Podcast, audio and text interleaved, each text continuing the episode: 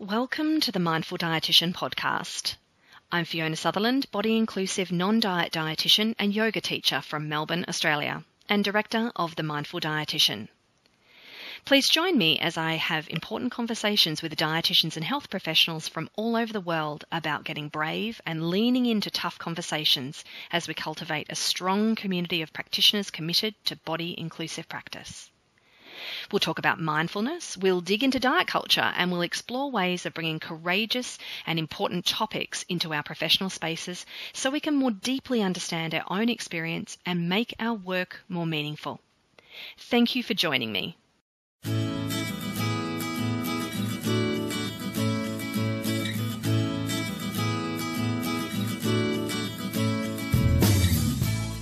Hello, and welcome back to this next episode of The Mindful Dietitian. It's wonderful to have you here. It's with the greatest pleasure that I share with you this fantastic conversation with US based dietitian Whitney Trotter, one very extraordinary human being. Although Whitney is pretty new on the social media scene, hitting the ground running in 2020, she's a dietitian with 10 years experience as well as being a nurse and a yoga teacher. Whitney's been serving in the HIV AIDS community throughout these 10 years, as well as working in the eating disorder field.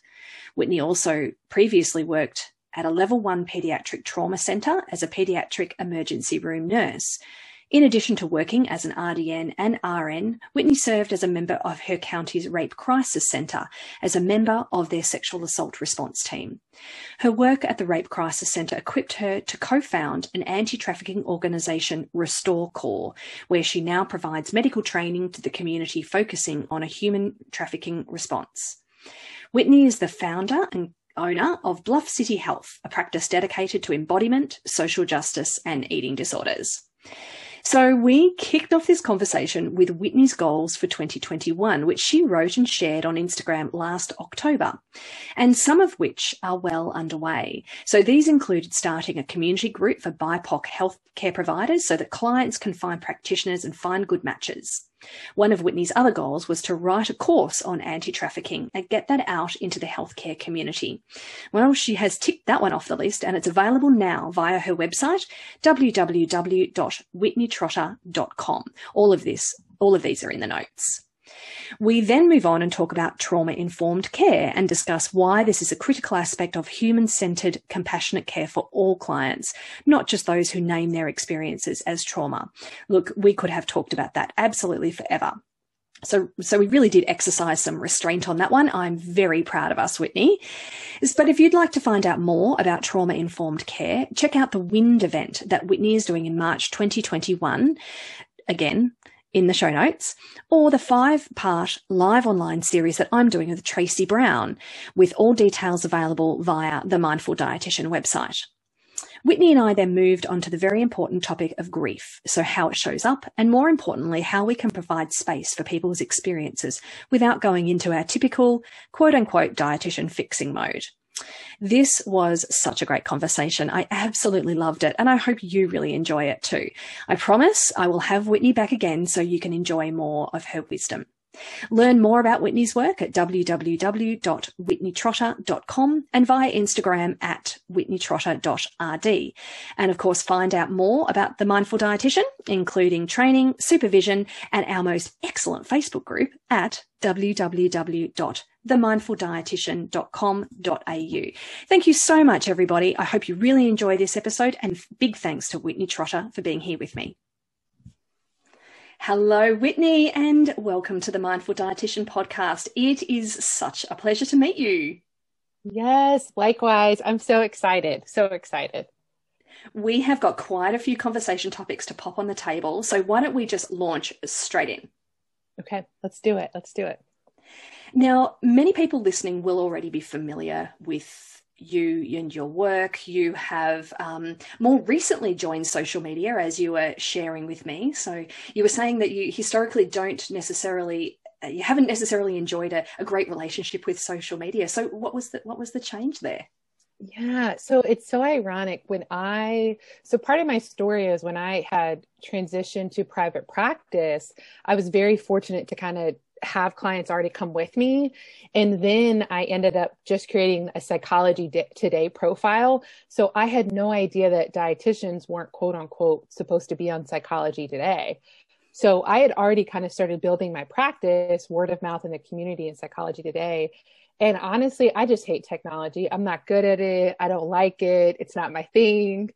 Um, but I was really just convinced to start a business Instagram account um, and so I did. And it was also coupled with, so I, I started it in June and ironically, um, I was struggling finding supervision for just some really intense cases.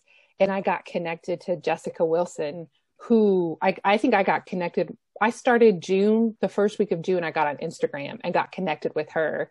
Um, and of course, as we know, Amplified Melanated Voices blew up and um, Instagram just took a life of its own, you know? So good, it was good timing, you know, good, good timing, um, uh, to be on Instagram. So. Yeah, amazing timing.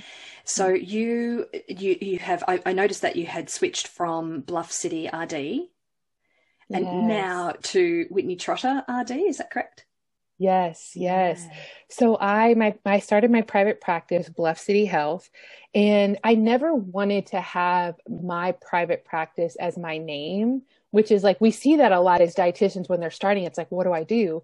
Well, I didn't want to be the face of my private practice because I wanted other RDs, and then being a nurse and a yoga instructor, I wanted it to to be a community resource. Um, but then as I people were like, wait, you're a dietitian, you do human trafficking, you do anti-racism work. And, um, and so I eventually had to get a website and, uh, website. And so the, my website and brand manager really convinced me. And she said, people really want to know your name. They want to see your face and who you are. And so I was like, okay, you know, so that's kind of how, how the switch evolved. It's so interesting, isn't it, when, you know, uh, when how our values or the way that we want to show up in the world, for example, as a as a, a mixed practice, maybe with different modalities available to people, and then you know the marketing and branding people come along and they're like, "Hey, Whitney, people want to see you. They want to know your name," and you're like, "Oh, yeah." So like, oh gosh. Uh, so yeah, and it was so funny because another dietitian was like she was like, I didn't even know your real name because my I have a private Facebook, you know, I don't have a I don't have a business Facebook, and then my Instagram was Bluff City Health. So my Facebook was something different, my Instagram was something different, my practice was something different. So I was like, okay, we got to get some, you know, a little bit of cohesiveness. So. Yeah, absolutely. And from a business perspective, that totally makes sense. And sometimes it just takes us a while to kind of get on board with all that stuff to make things kind of mesh a little bit together. Yes, absolutely. Absolutely. All right. So you are one very, very busy human. You juggle quite a number of roles parent, partner, business owner, mm. activist, advocate, speaker, and I could just go on, right? You are also a dietitian, you're a nurse, you're a yoga instructor, and we're going to be going on to um, into some of those roles and, and especially your um, anti trafficking organization, which you co founded. But where I'd love to start with you, Whitney, is last October, you set some pretty amazing goals for 2021. So I'm wondering if you wouldn't mind maybe sharing some of those with us. Absolutely, absolutely. So in October, I um, another colleague had kind of set some goals, and I've never been somebody to do like a lot of like uh, New Year's resolutions and just everything that 2020 was. It, it was just it was hard on so many levels, you know, personal loss and grief, evolving, entrepreneurial, and so I really just I professionally it was a great year but i wanted to be really specific in some goals and kind of dreams that i had. Um, so yeah so i wanted to write or create a gender affirming bipoc centered eating disorder facility um, write a book um, and then work with the FBI as a psych nurse practitioner on their on their cross country trafficking operations um, and then create a course for RDs on recognizing and responding to human trafficking, uh, defund the police and reallocate funds to pay for social workers, therapists, and other clinicians to respond to calls. uh, crisis calls, um, and then create a body image course uh, for trafficking survivors. So, wow, wow, wow, wow. So yeah, a lot, a lot of different, a lot of different goals, but mm-hmm. you know, big, dreams, big dreams. So. Oh yeah, absolutely. And so that was October. It is as we're recording now. It's February.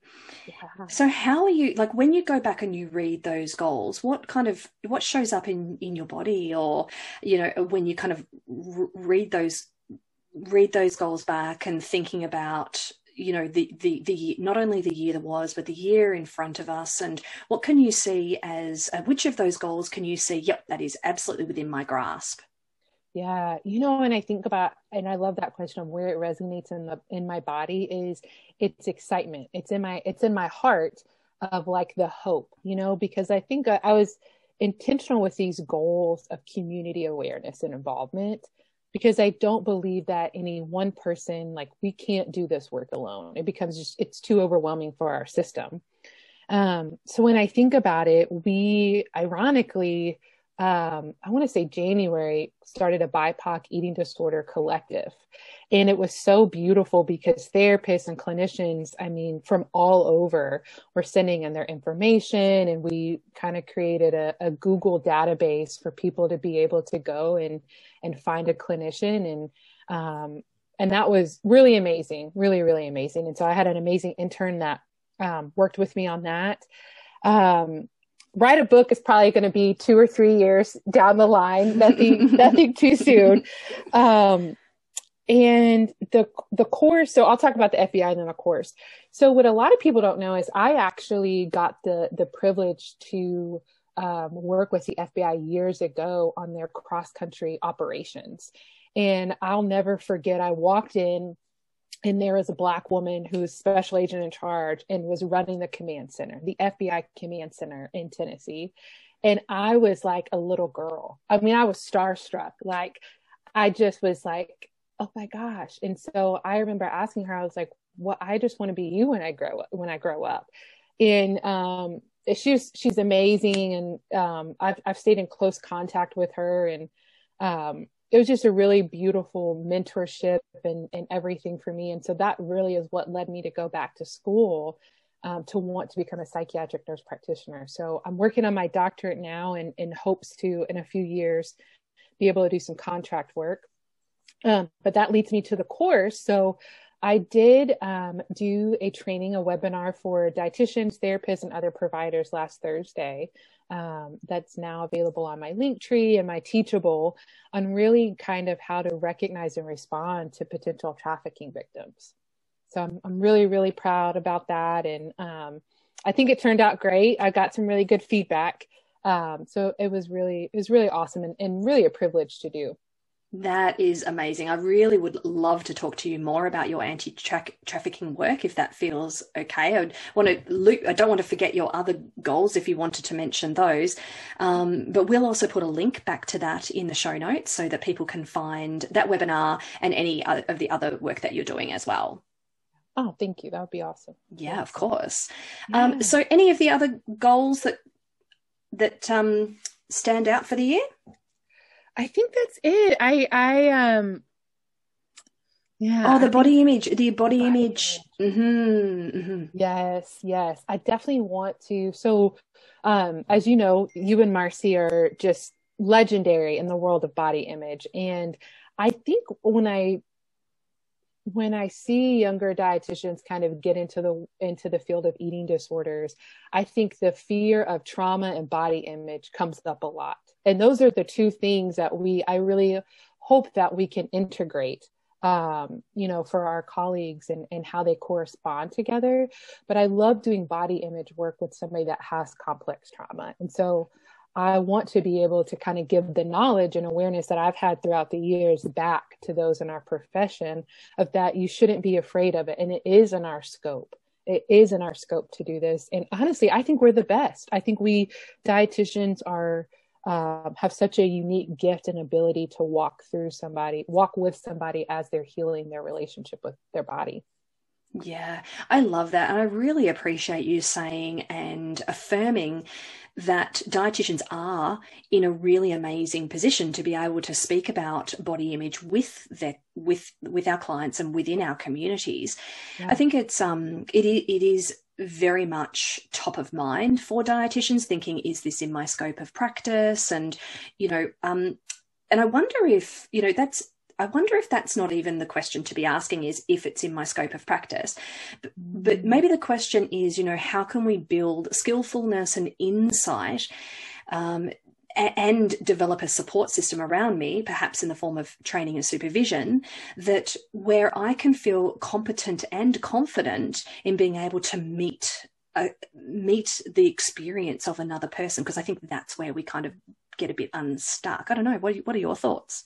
I love that. And I am a big proponent um, of supervision. Like, in supervision from multiple practitioners, I think is key um, and people with just different life experiences, but absolutely. And I think there's a vulnerability that happens and it's in supervision where the, you as a clinician get to really let your guard down.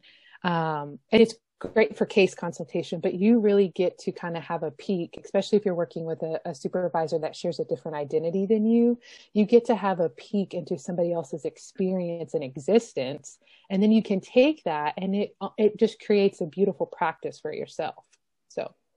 I love that. And I, I, especially love you highlighting, you know, um, working with somebody that has a different lived experience, um, whether or not that has something to do with um, a race, race, religion, culture, um, age, gender identity, you know, all the different ways that we show up as humans. I think, it, you know, you point out something really valuable and that maybe the tendency for us is to look for more similar than maybe more different. I'm not, I'm not sure.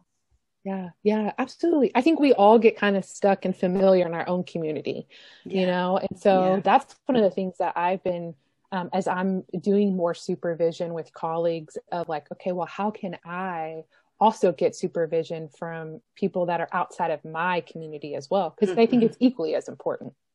Yes, absolutely. And that's the way that we kind of um, press our edges as well and, you know, expand our, you know, in, through the nervous system lens, we would say, you know, expanding our window of tolerance and understanding more about ourselves and, and, um, and, and how we show up in the world and, you know, how important it is for that ongoing learning and growth. Yeah, absolutely. Absolutely. Yeah. I'm really hoping it feels okay for us to now move into your probably your more specialist area, and that is anti trafficking. You co founded an organization called Restore Corps, and I'm guessing that not a lot of dietitians and healthcare providers really understand about human trafficking. And I'm going to count myself in this too. So I am all ears. So I um, purchased your webinar last week. I have not listened to it. And the main reason is because I wanted to speak with you today before do you know i wanted to kind of come in fresh with a with an open and clear mind clear mind yeah um yeah.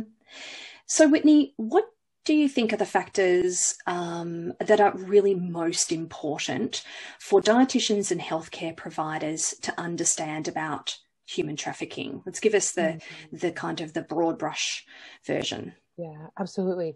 So I'm so passionate about a- anti-trafficking work, and I always tell this to dietitians. I every case that I've ever worked with maybe exception of one or two trafficking cases I've done as a dietitian. Right. Yeah. And so I think a lot of people assume my anti-trafficking work is tied to being a, uh, a registered nurse, and it, and it is. It does go simultaneously, um, but my direct involvement uh, with survivors, I have done nutritional counseling and uh, worked as a dietitian. So when we think about human trafficking from like the macro level, I, I always tell people trafficking is modern day slavery. It's the buying and selling of bodies. And I think the media, in its attempt to highlight trafficking, has, has really done a disservice because we think of Taken and we think of all these extreme rescue operations. And does that happen? Absolutely. But when we're talking about our community, there's a lot of trafficking survivors that are in our community that are still going to work, that are still going to school, and that are still doing daily activities that are getting missed. Mm-hmm. And I think as dietitians, you know, when we talk about, especially my work of working in eating disorders, anti racism, and anti trafficking, I always tell dietitians there's no reason that you shouldn't be screening for potential trafficking victims and wherever you work. Mm. And Rachel, who's the executive director of RestoreCorps, one of the one of the foundational questions we started really asking and developing is have you ever had to exchange a sex act a sex act for food, clothing, water, or shelter?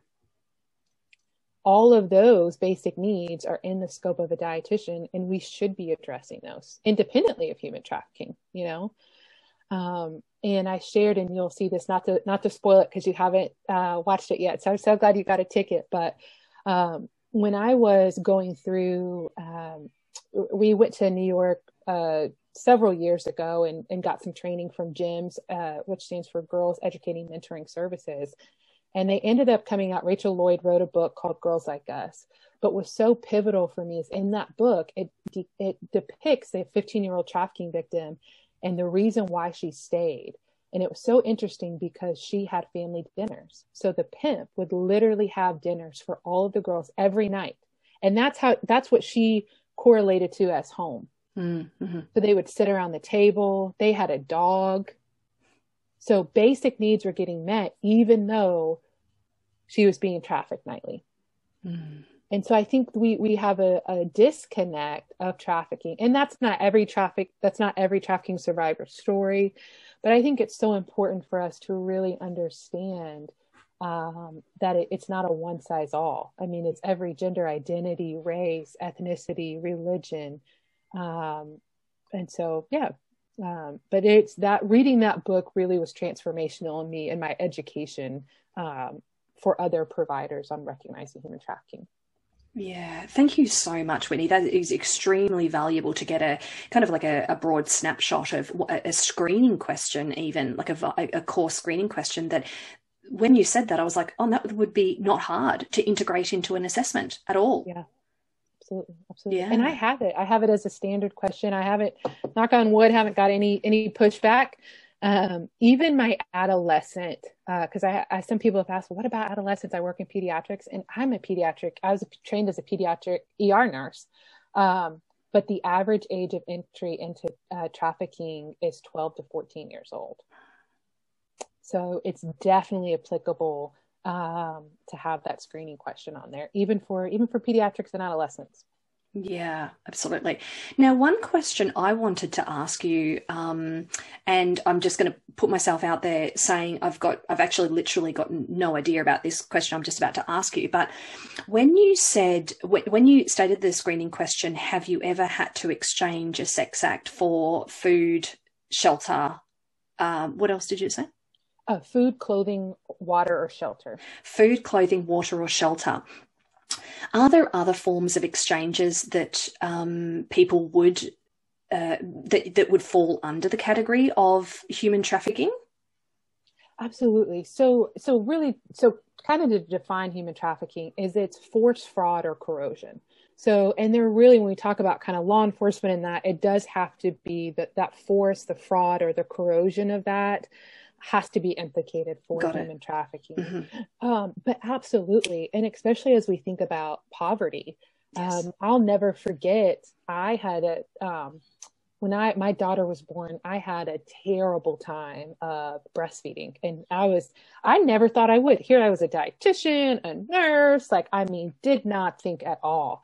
But I ended up having like pretty significant postpartum depression and our daughter had it was we had a traumatic birth and but she ended up on having to have formula a specialized formula and it was $30 a box mm-hmm. and i remember telling my husband i said we don't humanize trafficking victims enough because as a mom you would do anything and everything to make sure your child was fed and that is that again like that humanity aspect of some people end up being victims of human trafficking because they're literally trying to provide for their family. Oh yeah, absolutely.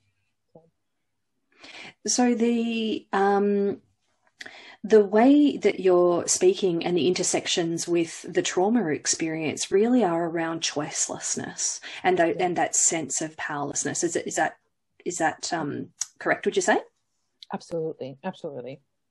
So, uh, which brings us really beautifully to something to a topic that you and I are extremely passionate about, and that is trauma informed care. So, if it feels okay to you, of course, we can just have a, an open conversation between the two of us about this. Do you want to um, maybe explain a little bit um, about what trauma informed care actually um, is, and maybe some of the ways in which we can be more thoughtful about trauma informed care within dietetic and healthcare work? Absolutely. Um, so I like to think of like trauma and then as one word and then informed as two. And it's because like the trauma comes in so many different, it, it's so complex, right? Like acute, complex trauma, internal trauma. And then to be informed is a verb. And so I think it's something that like we're constantly having to work on and work through to be informed. Mm. And I think it changes. It changes based on the population you're serving, um, your own work that you're doing on your nervous system, which I know you and Tracy are, are the experts at that. And I, and I love, I love hearing the dialogue and in a lot of our settings that we share. Um, but I think being a trauma informed practitioner is there's a certain vulnerability and, humi- and humility that the clinician or provider needs to go through um, because we all have our own internal response. And i think that's the fear sometimes. So i would say as like kind of you know when i do the education of you really have to know your own nervous system and you have to be grounded. Like you have to do the internal work first. Otherwise it gets very tricky because then you're trying to save everyone that you encounter. Oh, yeah. and that's not trauma informed care you know um, i think giving a choice i'm a big person on on choice. And i think again working in eating disorders sometimes it's hard when sometimes our clients aren't ready. And i think but there's a power in the choice of that too. So i think tra- being trauma informed really is the internal work that the practitioner is doing. It's choice. It's understanding lived experiences and identities outside of your own um, and I think it's being intentional too. I think it's it's it's it's the intentionality and the reframing and how you're delivering things as well. Um, when I was working in the ER, I would always tell the person what I'm getting ready to do. Okay, hey, I'm gonna I'm gonna look at your skin now, or hey, I'm gonna place my stethoscope right here, um, or hey, my hands are cold, but I'm I'm gonna warm them up and I'm gonna touch your back, and I'm um, I just want to make sure I'm you know I'm not seeing any lesions. So I think it's that like and as dietitians we can do that too you know we can do that too so i don't know if that answers your question fully or not it sure does. And I adore that response, you know, the the way that you kind of weaved together. I I love the um the trauma and then the informed and the kind of the, the call to um ongoing growth. Yes. You know, and and that ongoing personal work is um that's what I personally love most about being an eating disorder specialist and a nervous system informed dietitian is that um, you know the, the the work and the growth is ongoing. And i think as as dietitians we're often there's often this um, covert message of that we should know everything right up front and that it's somehow shameful to not know or that you know growth is something that um, you know, as long as you're growing in like the quote unquote right direction or whatever that means, that that is acceptable and messing up is unacceptable. You know, making errors or not knowing is somehow within our profession, it's not seen as valuable. Um, and so, what I really love about um, you know, um, growth, particularly around um, trauma informed care, is there's just so much to explore within ourselves and within yes. the relationships that we build with others as well. So absolutely. Absolutely. I always say it's it's the power in the reframe because i think as practitioners like you're going to mess up. I mean you you're going to say something off the wall. Like i've had to do a reframe. I, I had a long standing client. I had to come back and i said something that just it did not come out the way i intended. Mm-hmm. and it i mean it, it just it, it yeah. And so i i had to you know really do a reframe and apologize and um, I think again, like you said, like that humility and the ability to not think that we're perfect or we're never going to make a mistake, like, you know, because we're humans. So yeah, absolutely. You know, I think one of the things that I that I think about often is that I wonder whether the kind of the way that we think about trauma informed care almost um, it could be helpful to either broaden it or shift it slightly. Um, the reason I say that is because I think a lot of dietitians, given that you know traditionally it's not part of our um, our foundational training, you know we don't really speak about it a lot in spaces. Um, you know, um, of course, in eating disorders, we, we speak about it, or in complex mental health spaces, we speak about it because that is where, um, you know, folks who have and continue to experience trauma might show up for us. But I think a lot of dietitians think, oh, well, you know, I either I don't work with people who have experienced trauma, which is just the biggest bunch of crap right. in the world, right, right, right. or, or that the way that we think about trauma is kind of limited to DSM 5 definitions, which is so limiting. Yes. You know, yes.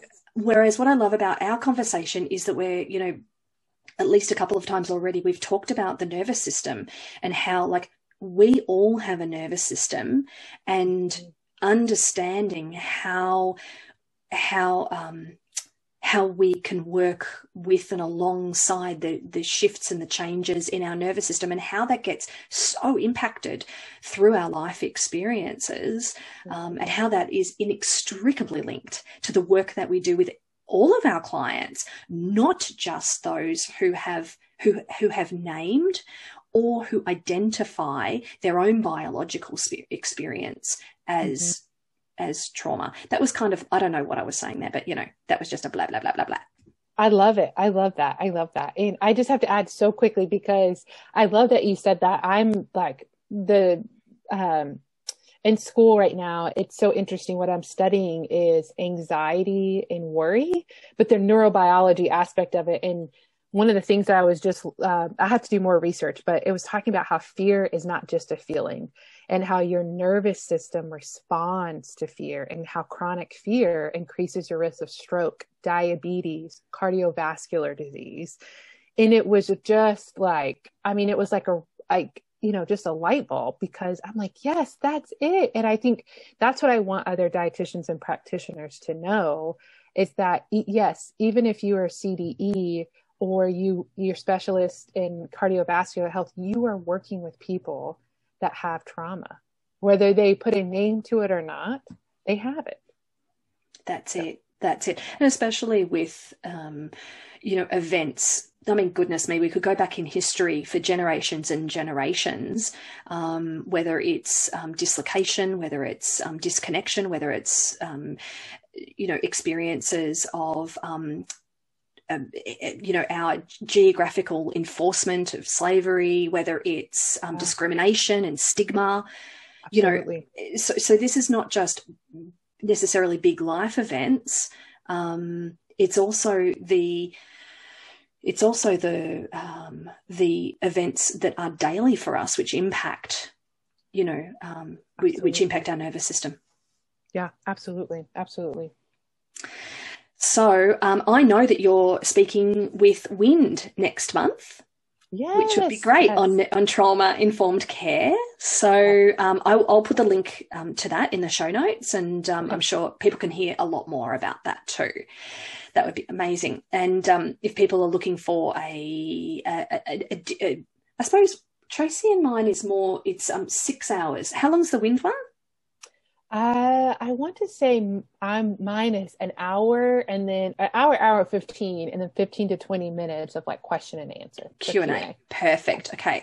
So, um, so you, your choice, one and a half hours and then, and then Tracy and I have, I think it's six hours. I can't, can't remember. Um, I, sh- I, should know, but my brain is like fried. Um, and then Tracy does a much a much deeper dive in her um, in her much much longer course. So anyway, shameless plug for all three yes. of us there. Whitney? Yes, yes, all three. And everyone should do all three. I highly encourage it. Yeah, absolutely. Well, you know what? I, I'm not sure about you, but I have gone back and looped back into so many topics like um, motivational interviewing, like nervous system work, like, you know, um, the intersection of trauma informed care and yoga, for example, given we're both, you know, yoga teachers. And I think looping back, looping back, looping back is never a waste of time. Absolutely agree. Absolutely agree. And you know what's so funny? I know this is like totally off topic, but you and Liz are the ones that got me interested in being and doing the yoga teacher training. Oh, I because I had no idea that dietitians like the the possibility of the intersection with trauma informed care, being a dietitian in yoga until I um until Liz was telling me. Liz was telling me about her experience and had shared your you know, a little bit of your experience and so i have to credit you and liz for really helping me take that plunge because it's been it's been amazing i love uh, so much gratitude for the world of yoga Oh, it's really interesting actually. I think that there's there's so much to learn from that that world. I mean, as well as as well as acknowledging, oh my god, it can be so steeped in diet culture and um, yes. um, racist attitude. Oh my god, it's just it's yeah. it's very hideous actually. Um, and also there is just so much beauty and warmth in that community as well, particularly in the personal practice. Yes, absolutely, absolutely. Ooh. So, what's your favorite practice, like in terms of the different styles of yoga? What do you like practicing? So it's so interesting you ask that. I actually love the like a power vinyasa and yeah. uh, I love that. And it's I so I actually found yoga um, when I was diagnosed with postpartum depression, and um, I was a college athlete, and my partner was a college athlete, so we were very used to having just kind of performing at high intense levels. And then I had this experience, and I couldn't. And so when I found yoga, it was kind of like the embracement and the attunement that I never knew I could connect it to my body because I had never really connected or grounded to my body like that. Um, but I, I enjoy a, a, a, very nice vinyasa, um, vinyasa practice. So. Yeah, so that feels like a, a kind of a stimulating, strong practice, which takes you back to your athlete days, maybe. Yes, yes. Mm-hmm. Mm-hmm. Yeah. Do you know um, someone else who I'm sure you're very familiar with who loves a really strong vinyasa practice is Dianne Bondy? yes, yes. Yes. She's like, look at me go. Look at yes. me go. I'm like, I'm looking and I'm very impressed.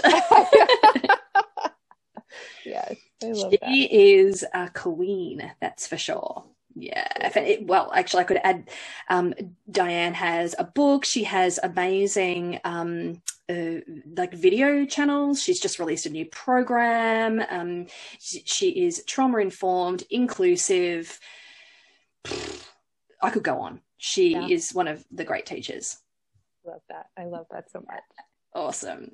All right. Um, now, I'm hoping that we might be able to just tack on a little bit of a conversation around grief in mm. anti diet work. Now, this is something that, if anybody wants to check out your Instagram feed, I do notice this is a topic that kind of pops up quite regularly on on your um, on your mm. platform. So I feel like you know I'm observing that this is a topic that comes up really often and commonly in our healthcare rooms, in our dietetic spaces. And mm-hmm. I wonder, you know, I'm hoping we might be able to kind of talk through it because I th- think that a lot of dietitians are not sure how to work with grief, what it mm. might sound like, what it might look like. Like, what are we seeing? What are we noticing? How can we, um, how can we hold a space for people's um, complex feelings and responses and reactions uh, without stepping into dietitian fixing mode? That's my question. yes, I love that. You know, grief is so powerful. And I, and I think going to that trauma informed lens is grief can be a diagnosis. So I worked in the HIV community, you, know, before I started my eating disorder work and became a nurse. And the, the attachment to that diagnosis for some, it was an anniversary. Mm. And so really empowering them of like, here we are, we can't change it. How, what does it look like in your body? Can we accept this body? And so, uh, as a personal note, I I had to really take that work as when I I got diagnosed with two autoimmune diseases, and it wasn't until that second diagnosis that I tried that I really understood body grief and how you can um, there are times in our life that I think accepting our body is so overwhelming. and you have to let go of what you thought it was going to be.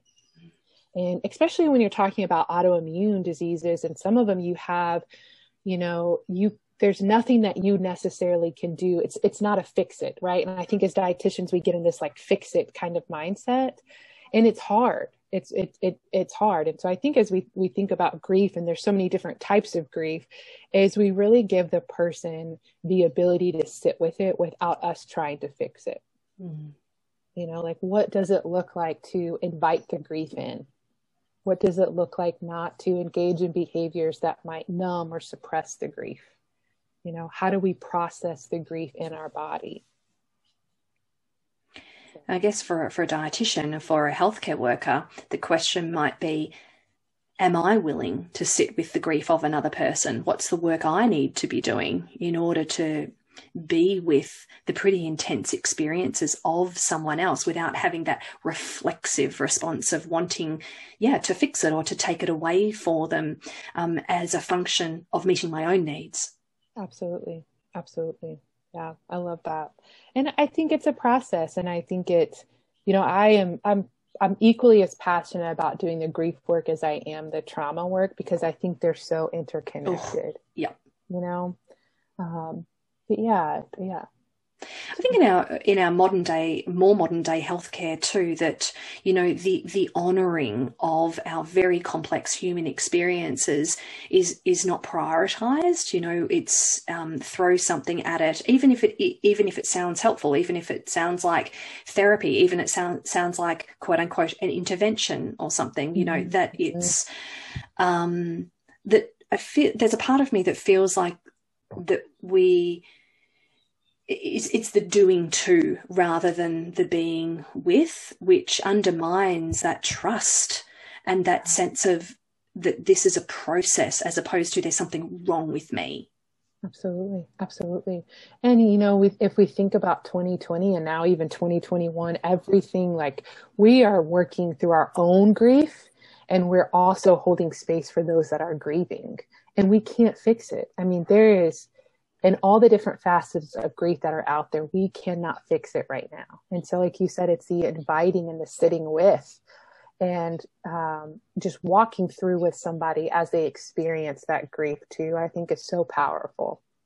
Yeah, and as dietitians, you know, so, sometimes some of the the um, the, the biggest grief is maybe a changing body or maybe even a not changing body when that is the desire or that is the wish. Or like you say a, a, new diagnosis or or a diagnosis that's not new but that hasn't really necessarily been processed.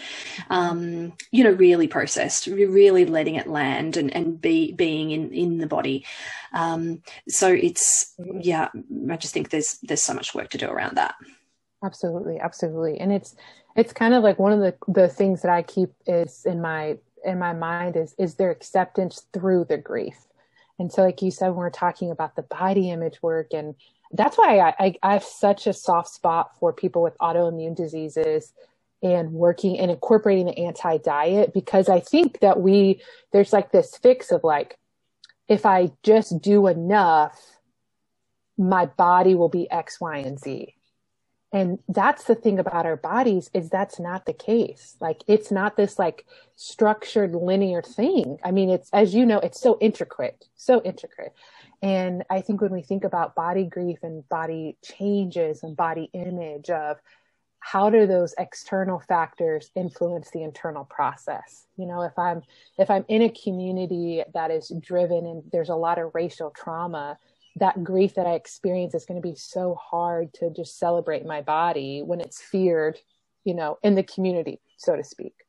Um, so, yeah, it's almost like when where it, there is a lack of spaciousness for uh, us to be able to experience, uh, say, you know, we're talking about grief, for us to be able to experience our grief without it being interrupted by the culture in which we live in, whether that's in healthcare or whether that's the um, uh, the, the the racial culture that we're we're living in, or um, you know how well how well we're doing financially, or not not um, you know big changes in life, um, losses, um, you know events. There's just there's just been so much that our poor old nervous systems.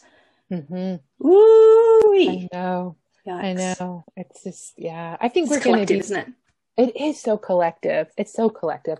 I really think that, and I, at least my hope is that we're going to see a, a, shift in the world of dietetics in five to 10 years. And it's going to be the evolution of the, how to study the nervous system and trauma informed care. I really, really do.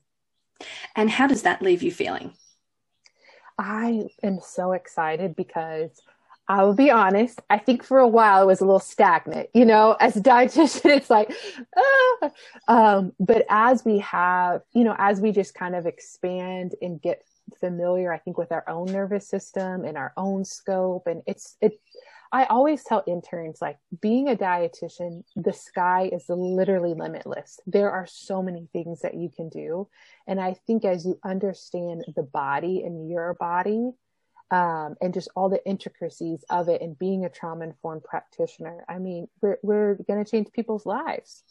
Yes. Oh my goodness. I love that. And food and eating is such a powerful vehicle for some really important, really deep conversations around um, re- relationality, around connection, grief. Like, it, you know, if you, if, if we're scrambling around, there's always a food or eating um, metaphor that we can use. always. Absolutely. Always. oh my goodness. Whitney, I just cannot express my gratitude enough. Um, I, I, we spoke uh, off off mic a little bit, saying we can't believe that we haven't kind of connected up until now. So this has been just the absolute highlight of. Um, I was going to say my highlight of my year, but let's not overblow it. Like I like you just fine, and I hope that I'll have some adventures this year as well. yes, yes, absolutely. I'm right there with you. I am right there with you. Oh my goodness! But I'm really hoping this is a start of a, just a beautiful connection that we can keep in touch. And I would love to point people in the direction of your brand new website. Yes, yes. I'm so happy about it. I'm yes. so happy about it. Yes, so cool.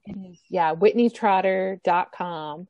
Um, and so I'll have uh, access to my courses on there, um, links for supervision, some resources. All of that is is on my website. So I'm I'm really really proud of it. That is so cool. And we have already mentioned your Instagram handle, which is uh, whitneytrotter.rd. Perfect. Um, anything else that you want to mention, spruik, elevate, anything happening coming up? So yeah, so the course is is uh, done and recorded, and it's on there. The human trafficking course. I am doing a panel next week, uh, February 10th, and that will also be available for repurchase later. But that is um, going to be discussing religious trauma, eating disorders, and uh, inter- intersection of white supremacy with that. So I'm excited about. Ooh, that'll be interesting yeah, that panel, and then the, of course the WIND uh, WIND webinar, which will be happening in March. So yeah, fantastic! My gosh, already in 2021, you have had you've been a very busy person. yes, I I'm so thankful. I I um I'm so thankful for all of the opportunities. It, it means so much because um, I'm able to um, have a really reduced sliding scale to offset that. So that's yeah, been right. um, one of the things I'm most proud about in my business for my private practice. So I love that. You know what? We could have turned that into a whole different conversation is, you know, how you can bolster your practice so that you can offer sliding scale. Absolutely. Absolutely. So important. Okay. You know what? We'll come back for chapter two. How does that sound? Yes. I love that. Part Let's two. Part two. Do Let's do it. I'm going to be, I'm going to be booking you in. I love it. Let's do it. Willa will have so much more to talk about. Yes. You know. Yes. Anyway, Whitney, again, such a pleasure. Thank you so, so much for being here with me on the podcast. It's been so fantastic getting to know you, getting to know more about your work. And I really encourage everybody to go check out your work, sign up for your courses, and learn more about how we can show up and grow. Thank you. I appreciate that so much. So much. Thank you, Whitney. Well, that's our episode of the Mindful Dietitian interview series for today. Thank you so much to our wonderful guest and to you for listening. I really hope you enjoyed it. Just a reminder that you can find me over on the website www.themindfuldietitian.com.au and please join actually quite a large group of wonderful and enthusiastic dietitians on the closed Facebook group The Mindful Dietitian. The music you hear is called Happiness from Bensound, used under the Creative Commons license. Have a great day, everyone.